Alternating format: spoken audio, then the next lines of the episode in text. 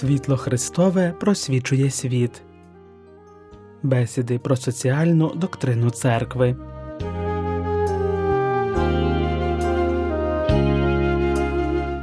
Повертаємося до нашого ознайомлення із енциклікою Папи Івана Павла другого «Сотий рік», яка побачила світ у травні тисяча дев'ятсот дев'яносто першого року з нагоди сотої річниці енцикліки «Нові Речі» «Рерум Новарум» Папи Лева тринадцятого, в якій той реагував на актуальний в його часи виклик робітничого питання, видавши документ, який став поворотним моментом у розвитку сучасного соціального вчення католицької церкви.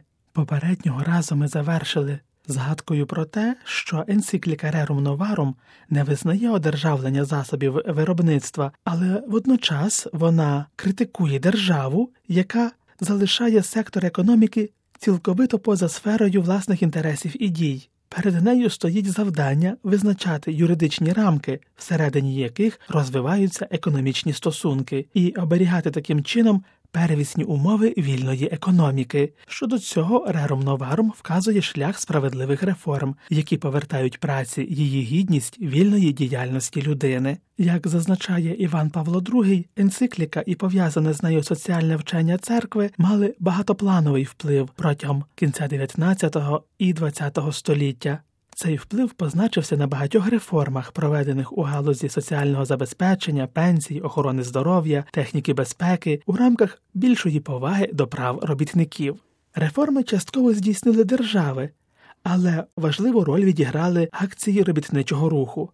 Цей рух, що виник як реакція моральної свідомості на ситуації несправедливості і завдані кривди, розгорнув широку профспілкову реформістську діяльність, позбавлену ідеологічних затьмарень і більш наближену до повсякденних потреб робітників.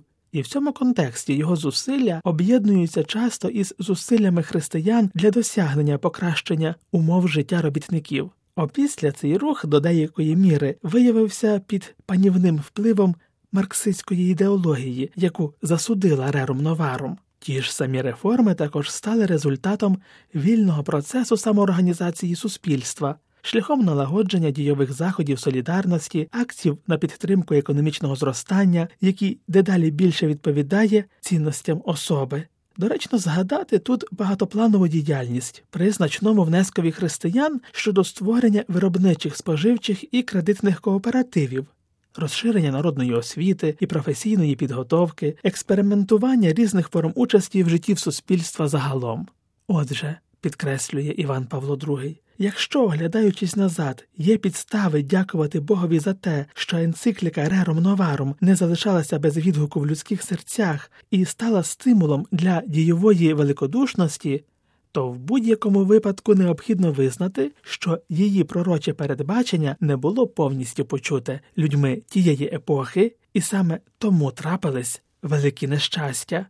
Він пояснює, що при перечитуванні енцикліки в контексті всього багатого вчення Лева тринадцятого можемо побачити, що вона вказує, по суті, на наслідки в соціально-економічній сфері певної помилки, що має величезне значення. Помилка, як уже мовилось, полягає в концепції людської свободи, яка звільнює її від підпорядкування істині і таким чином також і від обов'язку поважати права інших людей.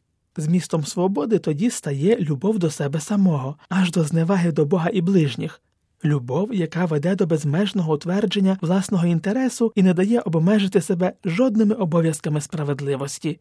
Саме ця помилка причинилася до крайніх наслідків у трагічному ряді воєн, які потрясли Європу і світ за періоди між тисяча дев'ятсот чотирнадцятим і тисяча дев'ятсот сорок п'ятим роками. То були війни, що починалися з мілітаризму і розпачливого націоналізму і пов'язаних з ними формами тоталітаризму.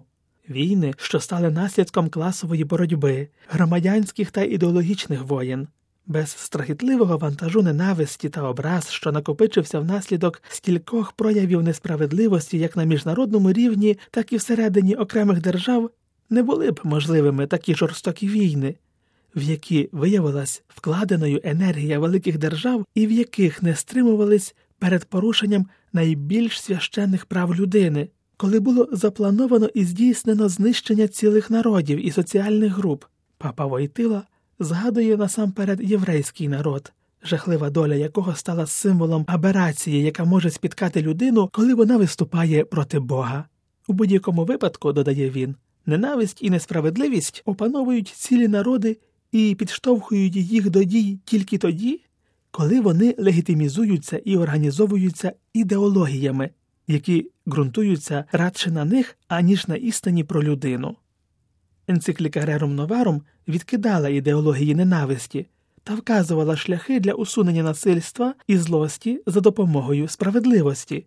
З цього випливає побажання, аби згадка про ті страшні події допомагала керувати діями всіх людей і особливо правителями народів нашої епохи, в якій нові форми несправедливості розпалюють нову ненависть і накреслюють горизонти нових ідеологій, що вихваляють насильство. В енцикліці, що побачила світ на початку тисяча дев'ятсот дев'яносто першого року, Іван Павло другий зазначає, що від тисяча дев'ятсот сорок п'ятого року на європейському континенті гармати мовчали. Однак справжній мир, про що слід пам'ятати, ніколи не є результатом воєнної перемоги, а включає у себе подолання причин війни і справжнє примирення між народами. Водночас, протягом тривалого часу в Європі і в усьому світі панувала радше ситуація відсутності війни, аніж справжнього миру. Половина континенту потрапила під панування комуністичної диктатури, тоді як інша половина організовувалась для захисту від такої загрози. Багато народів втратили можливості розпоряджатися своєю долею і виявились закритими в задушливих кордонах певної імперії, у той час як намагаються знищити їхню історичну пам'ять і викорінити вікові корені їхньої культури. Величезні маси людей внаслідок такого насильницького поділу були змушені покидати свої землі або стали жертвами примусової депортації. Шалена гонка озброєнь поглинала ресурси, необхідні для розвитку внутрішньої економіки і для допомоги найбільш знедоленим народам. Науковий і технічний прогрес, який мав би причинитися до зростання добробуту людства, перетворився у знаряддя війни. Наука і техніка використовуються для виробництва дедалі більш досконалої і нищівної зброї у той час, як від ідеології, що є спотворенням справжньої філософії, вимагають доктринальних виправдань нової війни. І на цю війну не просто чекають. Її не просто готують, а й здійснюють з величезними кровопролиттями в різних частинах світу. Екстремістські групи, які стараються розв'язати такі суперечки зброєю, легко знаходять політичну і військову підтримку. Їх озброюють і готують до війни, тоді як ті, хто намагається знайти мирні та гуманні розв'язки, поважаючи законні інтереси всіх сторін, залишаються ізольованими і часто стають жертвами своїх противників. Врешті, над усім світом нависає загроза атомної війни, здатної привести до повного знищення всього людства. Наука, що використовується з військовою метою, надає у розпорядження ненависті, яку роздмухують ідеології, вирішальний засіб. Але війна може закінчитись без переможців і без переможених, самогубством людства, і тому необхідно відкидати логіку, яка веде до неї. Ідею, за якою начебто боротьба за знищення противника, протиріччя і сама війна є факторами прогресу і просування історії вперед.